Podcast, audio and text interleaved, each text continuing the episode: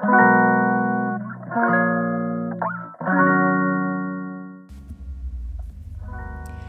のラジオは当たり前の毎日をもっと楽しくをテーマに配信していくラジオです。おはようございます。カナリアかなこです。今日は良い天気になりそうですね。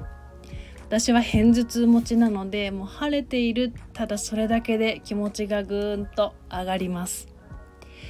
今日は親が元気なうちに老後のあり方を話す聞くについてお話しします。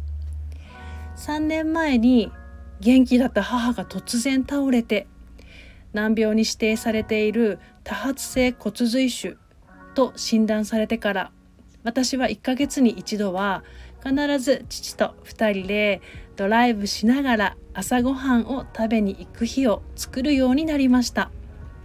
家のこと自分のこと母のこと父の愚痴昔の話苦労話いろんなことを話します。そして私はそれを聞きます。そんな父も70歳を過ぎて子供の成長を喜ぶと同時に両親が年を重ねることをなんとなく私は寂しく感じます。私のおじいちゃんは私が小学生低学年の時に交通事故で突然亡くなりました。59歳。宗教ではないんですがおばあちゃんは病気をきっかけにある人を神様のように崇めてて子供の私でもおばあちゃんはその人に心を取られてしまったと思いました。その人に家の中をぐちゃぐちゃにかき回されていたのでその後父と母がとても大変だった姿を私はずっと見てきました。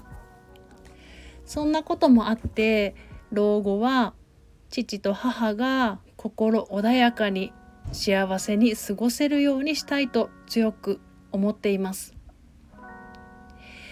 父と母はどんな老後を描いているのか家のことお墓のこと父と母が思い描くようにしたい気持ちがあります。家じまいお墓じまいをする人も増えています。こういった話はなんとなく話しづらかったり言いにくい。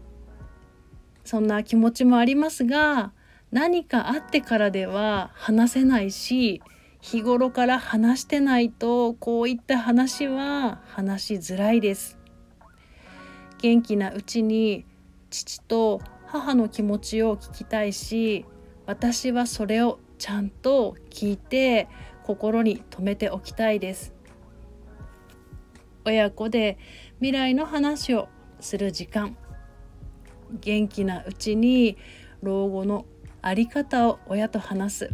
そんな時間もいいんじゃないのかなって思います。そして私は何歳になってもお父さんとお母さんの子供なんだなと改めて思いました。今日は今からヨガのお仕事に行ってきます。それでは今日も心穏やかにポジティブな一日でありますようにまた次のお話で。